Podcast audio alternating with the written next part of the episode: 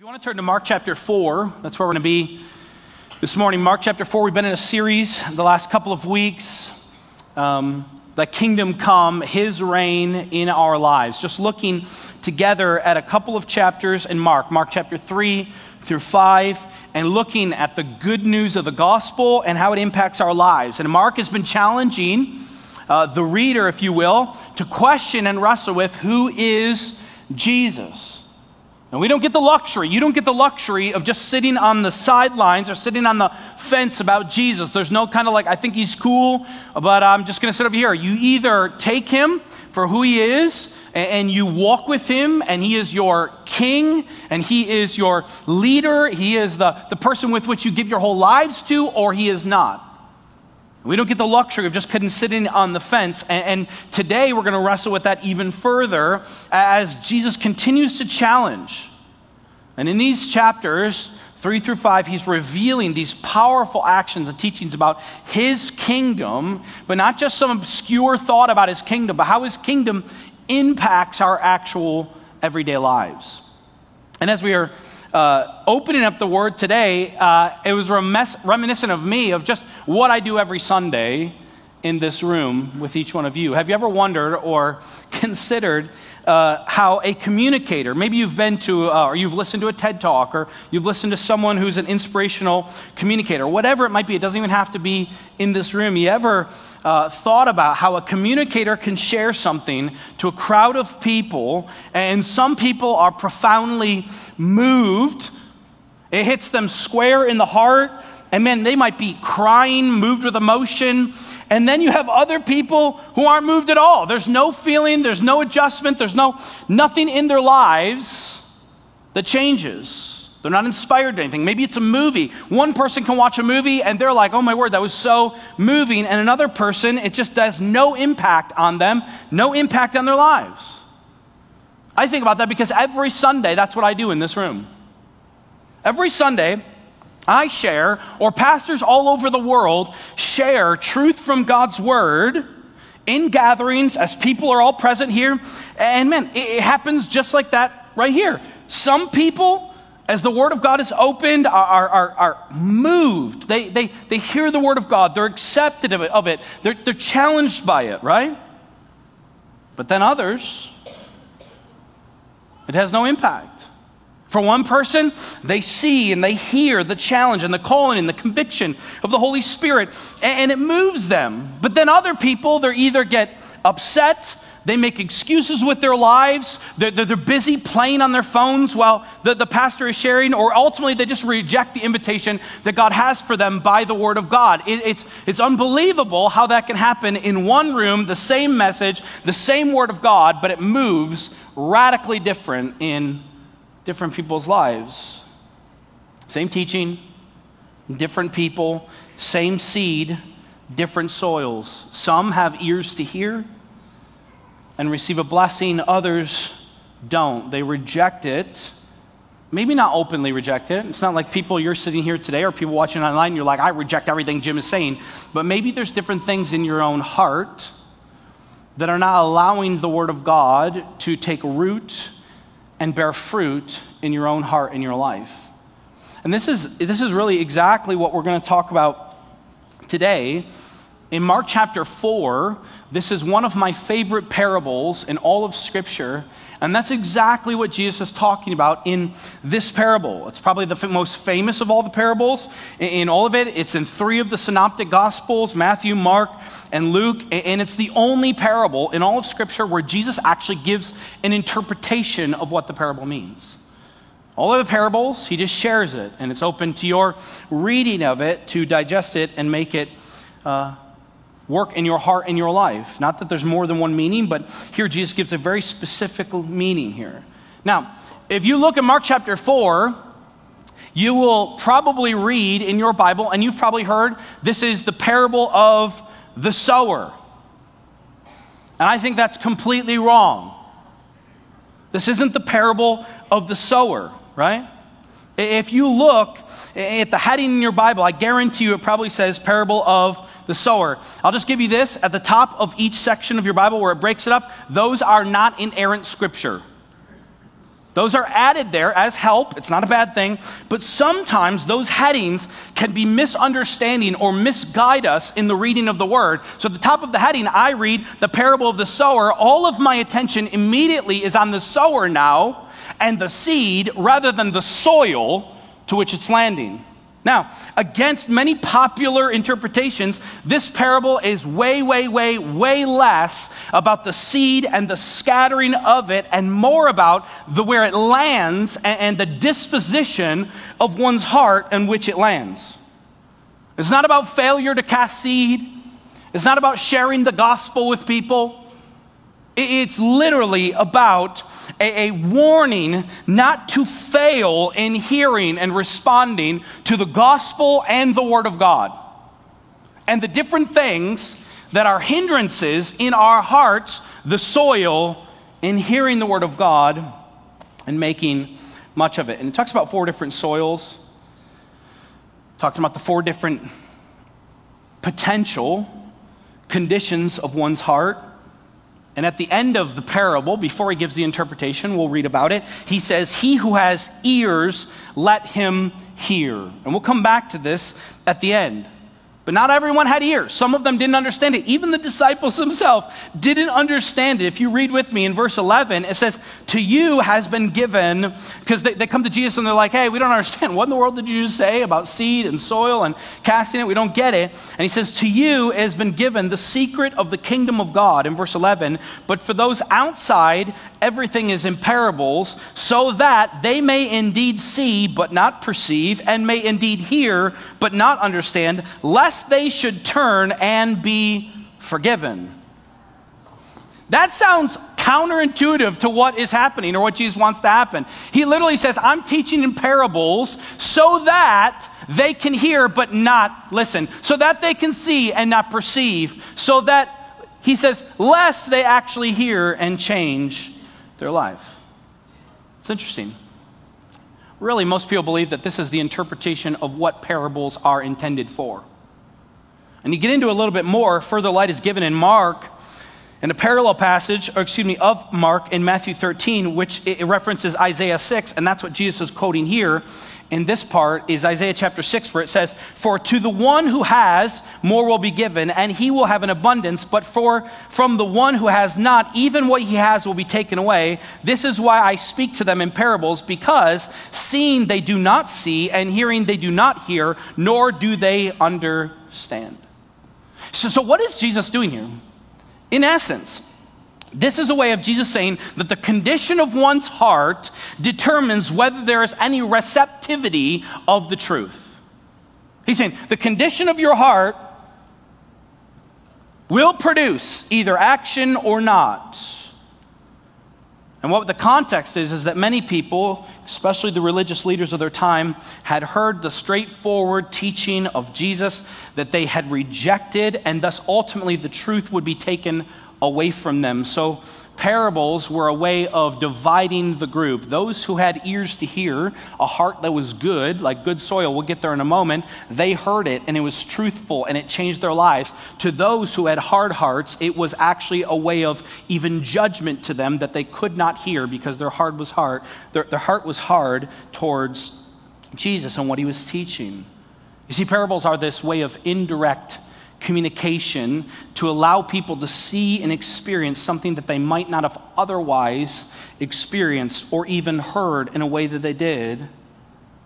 And when Jesus is teaching here, those that don't understand the truth, don't perceive it, don't take it in, it's because of a hard heart towards the teachings of Jesus. And it's actually a form of judgment to them that they have not ears to hear the Word of God. And so, this parable, as we look at it, is about the soil of your heart. And so I just want you to, from the very beginning, to consider the soil of your soul and what it responds to Jesus. This is what I want you to see. We'll come back to it again at the end is that Jesus' reign, that's what we're looking at in the Gospel of Mark, Jesus' reign is accomplished through the response to his word. The way in which the kingdom of God moves forward is how people respond to his word and take him as at, at his word, and their lives are transformed and changed because of it. So I just start by today, before we even get into the parable, and just ask you this What is your heart towards Jesus' word? Well, what naturally happens on a week in and week out basis when I stand up here and I share the Word of God, or Pastor Alex last week shares the Word of God, what is your response? How does your heart respond to the Word of God? Hopefully, you're opening the Word of God on your own daily or throughout the week. What is your response when the Word of God reveals itself to you on a Monday morning or a Tuesday evening or a Wednesday at lunch break? What is your natural response of your heart when, when, when, when you're in a Bible study that you might have signed up for last week or you're going to sign up for this week with, with other men or women or, or whomever, and someone is sharing and you're wrestling together with the Word of God? What is your natural, conditioned response from the soil of your heart to the Word of God? That's what I want you to wrestle with. Because it has not just personal implications for your life, it has kingdom movement implications because the way in which the reign of Jesus continues to move forward in our area, in our church, in our surrounding world is our response to the Word of God. And the people you see every day is a response to the Word of God. If no one responds, then how will the kingdom of God move forward? And so we're just going to look at four soils, and each one of them is a heart. Maybe it's your heart today. So look with me in chapter one as we see the hard heart. Look with me, and we're going to jump down. We're going to read, there's, there's, there's the parable and then Jesus' interpretation to the parable. So we're going to read those two texts. So this is, we're going to read uh, verses 1 through 4, and then we're going to read verse 15 because it's the interpretation of verses 1 through 4. Read it together with me. Again, he began to teach beside the sea, and a very large crowd gathered about him, so that he got into a boat and sat in sat in it on the sea, and the whole crowd was beside the sea on the land. And he was teaching, he was teaching them many things in parables. And in his teachings, he said to them, Listen, a sower went out to sow, and as he sowed, some seed fell along the path, and the birds came and devoured it. You jump down to verse 15, Jesus' interpretation of this path. And these are the ones along the path where the word is sown. When they hear it, Satan immediately comes and takes it away, takes away the word that is sown in them. So the first, I would say, is a hard heart, hard soil of the heart. Jesus' day has been quite a doozy at this point. If you read Mark, he's had a long day. He's been falsely accused of being possessed by a demon. His mother's, his mother's, you only there's one. His mother and brothers have come to try and forcibly take him because he's crazy. And even he stands now at the, the water's edge, has to get into a boat because there's such a great crowd wanting to hear from him and hear his teaching. And the crowd is, is so great that Jesus has to get in this boat. And he's there about to teach. And as he normally does, his normal style of teaching is that he says that he taught them many things in parables. And one of those parables was the parable of the soil. And the parable is super straightforward. It's actually not hard to interpret because Jesus gives us the interpretation. That's one of the blessings of this parable. He gives us a straightforward interpretation. And all we know is that seed is sown out that it might grow. We don't know if it's a farmer. We don't know if the landowner, he's the landowner of the property. We don't know any of that. This is just free. If you're reading parables, do not read too much into them. If it was important, it would be in the parable. So it doesn't matter who owns it. It doesn't matter if it's the farmer or not. What is in there is what Jesus wanted us to know, and that's what we're reading. So there's a parable, there, there's a sower, and he's sowing some seed. That's all we know. And Jesus tells about a bunch of seed, or soil, excuse me the path, rocky, thorny, and then good soil, which we'll get to those in a moment. But the first one is the path.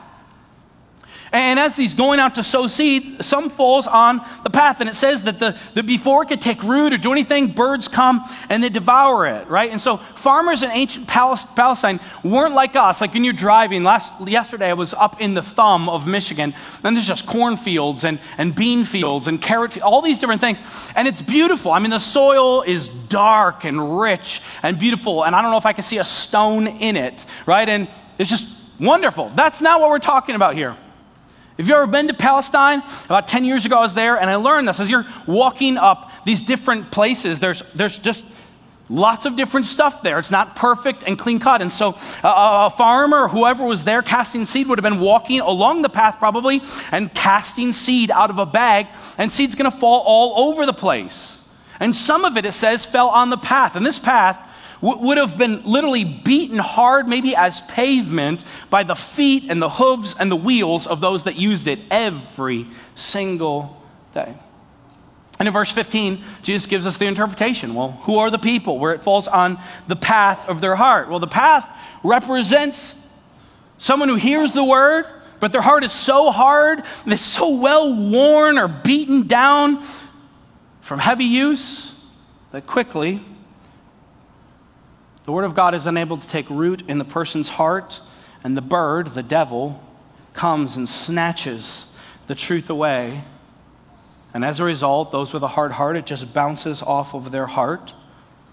What's fascinating is there may not be any gross sin and may not be into crazy things. They might not be completely living unholy lives. They might be people that sit in church every Sunday, and they might be you. They might be this person next to you, and they're here every single week, and they hear the Word of God, and the, the, the Word of God hits their heart every single week, but their heart is hard, so that it just bounces off their heart. And quickly, maybe even in the service right now, the, the devil comes and he steals away the truth because their heart isn't softened enough that the, that the Word of God can take root. They're just maybe just not interested in the things of God. Might be interested in religiosity, coming to church, giving money, feeling good about themselves, but they're not about the things of God. This summer, my family and I like to do a bunch of hiking. We were in the Rocky Mountain National Park and hiking in a bunch of other places. And I'm always fascinated how you can get so far back into wilderness and there is just a path through. Uh, I'm always wondering, like, how long did it take someone to walk on this path, to make this path through the wilderness that nothing grows there? It's just a hard, well worn path. And even now, I'm reminded, man, it's, it's years, it's hundreds and thousands, maybe millions of people that walk on it and, and pack it down, and it's long time. It didn't happen overnight. It's not like one person walked through the wilderness, and man, it was, it was like that. No, it took a long time. It took a lot of effort. It took a lot of traffic. It took a lot of people. So it is with your hard heart if it's hard. So it is with those who have a hard heart. It didn't happen overnight. It's someone who maybe through the, the covering of time, uh, being a Christian maybe even for a long period of time and hearing the same thing come out of my mouth or other pastors' mouth over time and time and time and time, that your heart gets worn down to the things of God where you sink into just a normative Christianity where I show up on Sunday, nothing happens throughout the week, and when I hear the word of God, Man, it just bounces off because I'm distracted by what I'm looking at on Twitter or Instagram on my phone because I just want to be here because it's what I've been doing my entire life. Or you could be sitting here visiting with a friend or online and you're not a believer at all. And you've heard the truth of the gospel. But your heart is packed down, beaten down, so that nothing can penetrate it and you just refuse to believe the goodness of Jesus. You felt the calling of the Spirit of God over and over again, but you've rejected it over and over again. And your heart is hard towards the things of God. Can I tell you today, whether you're the believer here or the unbeliever, you need the supernatural plowing of the Holy Spirit to till up the soil of your heart, to break up maybe damage that, that has been done to you by the church in the past, or someone you know, or, or you hold it over God's head. Maybe you need the Holy Spirit to, to, to, to till up the soil of disappointment in your own heart that has made it hard, and over and over and over and over again, disappointment has hit you, and now you're hard. Your, your heart is hard towards the Lord. Or maybe it, it's just distraction. You've been so distracted by the things all around around you, that your heart, man, it's just another week where Jim says something, and my heart is really hard towards the things of God. When's the last time at the preaching of God's word on a Sunday morning in this room were you wrecked by the word of God? Not by Jim, not by Alex, not by Pastor Chris, not by a worship song, but by the word of God that you were racked to where you said, Man, I got to make some radical changes in my life. If it's been a really, really, really long time, I'll tell you right now, you have some form of a hard heart towards the Word of God because everything I read in the Word of God is it's transformational weekly, monthly, daily, not every five years. The Word of God should be tilling the soil of our hearts. Well, not only that, in verse 5, if you look, there's a shallow heart. Not a hard heart, but a shallow heart. Other seed, he says, fell on rocky soil where it did not have much soil, and immediately it sprang up, since it had no depth of soil. And when the sun rose, it was scorched. And since it had no root, it withered away. Jump down to verse 16 and 17, the interpretation. And these are the ones sown on rocky ground, the ones who, when they hear the word, immediately receive it with joy. And they have no root in themselves, but endure for a while. Then, when tribulation or persecution arises on account of the word, immediately they fall away. This is what we call a shallow heart. See, the second soil the seed falls on is in rocky soil, what it calls, uh, what it calls rocky soil in the text. And it says that the seed grows, but it eventually, over a little bit of time, withers away because there's no moisture in, I don't know if you've ever seen thin soil or rocky soil, there's not a lot of moisture that can be held there. And so it has no ability to hold moisture because the roots are just uh, on rocky soil. And because of that, this is a shallow, only rocks would be there. And, and there's no soil in order for it to actually flourish. And in areas where they would have been sowing in Palestine, there, there's not, again, like we said, wide open fields. And there's different areas where there's flat ground, but there's no perfect soil. And they would cast seed in different areas and it would fall in these areas. And, and there would be limestone just a little bit underneath the soil. So there wasn't depth or there was stones around. And man, it wouldn't make it. It would just be there for a little while, and then the sun would come out. And with the sun and a small plant just growing, there wasn't enough moisture to provide enough in the heat of the sun, and so it would wither away. So, Jesus' interpretation this rocky soil, I love that it says, we'll come back to this in a moment, but received it initially with joy. This is fascinating. They, they received the word of God with joy. They feel like they got it all together. They had this emotional experience. Man, they're just feeling it. There's no growth. They're unable to take root. They initially sprout, but he says the trials and tribulations that come into their lives, they can't make it. So they wither away. As I was preparing for this message, um, I read someone who wrote about this. I think it's, it's right on the nose of what Jesus is saying here. It says this There is nothing more cheering than, transform, than, than transformed Christian people. And there is nothing more dis, dis, disintegrating than people who have been merely brushed by Christianity, people who have been sown with a thousand seeds, but in whose lives there is no depth and no rootage. Therefore, they fall when the first whirlwind comes along. it, it is a half Christian who always flop in the face of the first ca- catastrophe that happens because there's dry intentionality and their superficial emotionalism does not stand the test. So even that which their superficial emotional, excuse me, so that even which they think they have is taken away from them. This is the wood from which an anti Christian two are cut. There are almost always former half Christians. A person who lets Jesus always, only halfway into their heart is far poorer than 100% worldly. He does not get the peace that passes all understanding, and he also loses the world's peace because his na- naivete has been taken away from him. Do you understand what he's saying? He said, Man, it would be better if someone didn't come in halfway with Jesus, but was more in the world because they've come in and they've experienced some of the Lord, but they've fallen away. And he says, This is almost always, and I cannot agree more, where anti Christian people that actually hate Christianity or are against it or out there trying to stop stop all that you're doing are almost always people who have experienced some form of Jesus and gotten some sort of trauma, brokenness, or catastrophe in life, and they blame God. Almost always. Because they experienced some of Jesus. And then the first trouble that comes in their life. How many people have I seen in the church do this? Radically they come to know Jesus, maybe at a men's retreat or in church, or someone led them to the Lord. And man, they're on fire for the Lord. They experience this emotional, amazing experience. And then, as quickly as they got on fire for the Lord, they are walking away from the Lord. I've seen it many times in my ministry.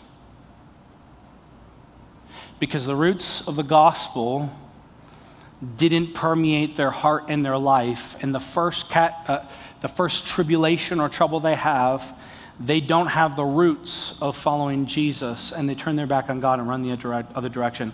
And like I said before, oftentimes, the trauma they experienced or the brokenness God asked them to walk through or the, the, the, the report from the doctor they got they didn't like, they blame it on God or the church.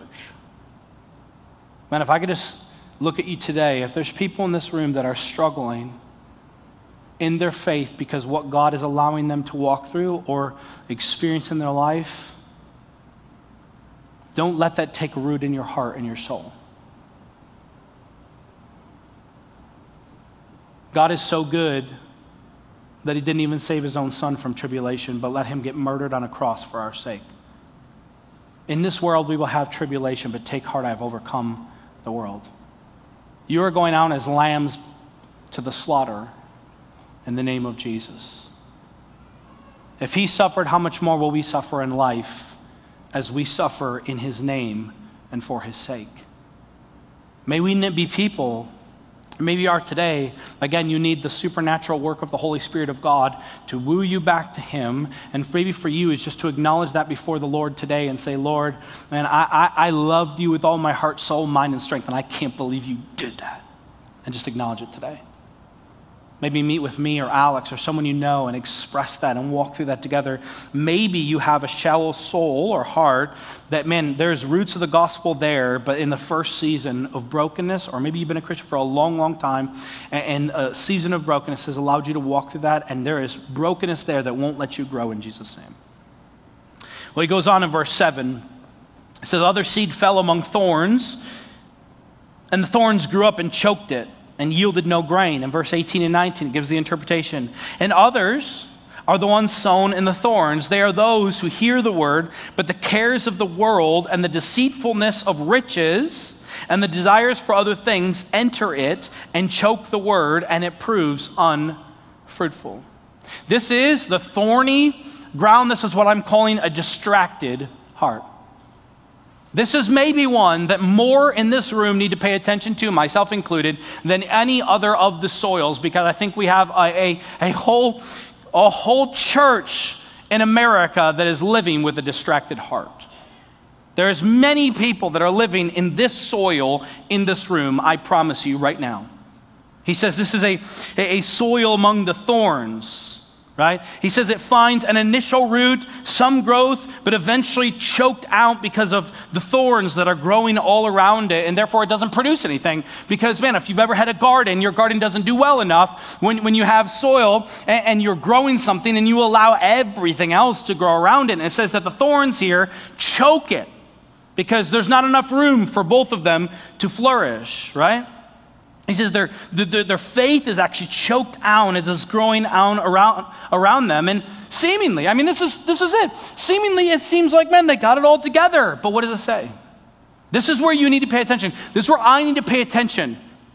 Right here, it says, because of what? The cares of this world,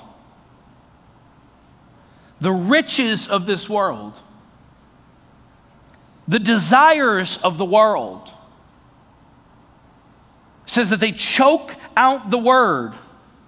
The parallel of this passage uh, in Luke says that there is even initial fruit. It says, but their fruit does not mature because it's choked out by the thorns. What are the thorns? The cares, the riches, and the pleasures of this life. Their loyalties are distracted. They're trying to, and we have a whole generation of Christians that are trying to serve Jesus and serve the things of this world. Serve Jesus and love the things of this world. Serve Jesus and add something in.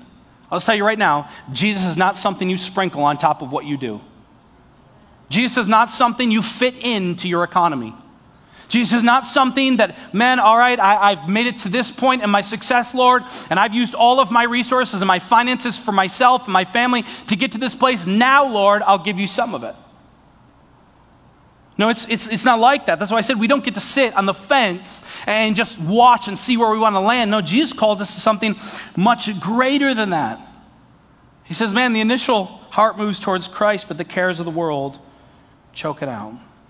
It's reminiscent of Matthew chapter 6, the Sermon on the Mount, verse 24. It says, No one can serve two masters, for either he will hate the one and love the other, or he will be devoted to one and despise the other. You cannot serve God and money. I just find it fascinating that that's the one he points to. And I will just tell you, in the, in the culture we live in, in the, in the, even the successful country we live in, whatever your thoughts are, the, the God of mammon, money, and stuff, and distractions that come with it, the desires of this world are choking out the faith of many, many believers. How many times have you seen this happen? Have I seen this happen? Not just even finances or someone you love. They seemingly love the Lord, but they're pulled away from following Jesus because they are drawn to the things of this world. There are, I, there are tons of people that used to be a vibrant part of this church that are no longer walking with Jesus because they've been drawn away, even with much effort by myself, their small group, and other people in this church that love them, that have been drawn away by the desires of this world because they thought they were better. They were choked out and distracted. And it started with just an initial distraction of things they were letting grow up around them. And it was choking out the faith of their heart because the Word of God could not take root because it was choked out by the desires of this world. Is your heart thorny? Is the, uh, soil of your heart distracted?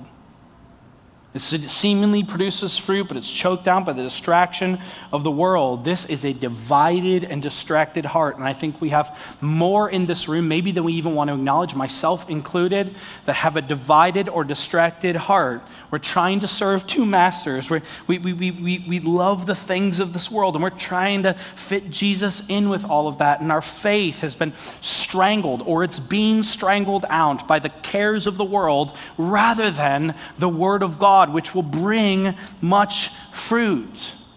And I'll just tell you, one of the things that I wrestle with in a very real way in this parable, and I have before when I took it as a seminary class, and I think it's unbelievable, is one of the things we have to wrestle with is that two of the three soils fa- that, that fail to produce fruit show people that respond positively to the message, even receiving the message with joy. We have to wrestle with that. Two of the soils that, that, that eventually really are being choked down or, or they're withering away actually initially receive the word of God with great joy and even produce fruit. You got to wrestle with that. That, yeah, there may be people that are responding to the word, but it's superficial. Their joy in the word of God is superficial. The joy in following Jesus is superficial and they receive the word of God and man, the kingdom of God, yeah, they're all about it. But then when, when, when it gets down to it, it's not that easy. Man, this parable shows us that the only conversions, and I can't say this loud enough, the only conversions that count in the kingdom of God are those confirmed by a life of discipleship. Conversions in this room, in this church, are not confirmed because I wrote it in my Bible when I was 12 years old. There's nothing wrong with that. Conversions in the kingdom of God are not confirmed because you got baptized last, you know, a few weeks ago in the lake. That's, that's biblical and following Jesus.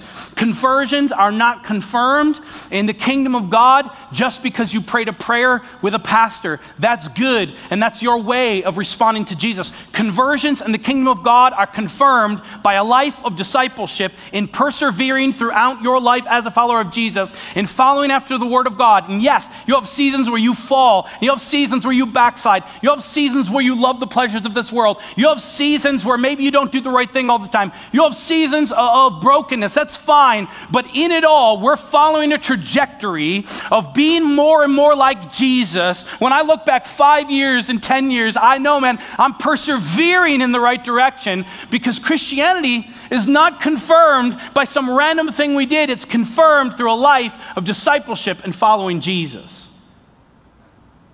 This is what he's saying. My conversion is confirmed through I put my faith in Jesus.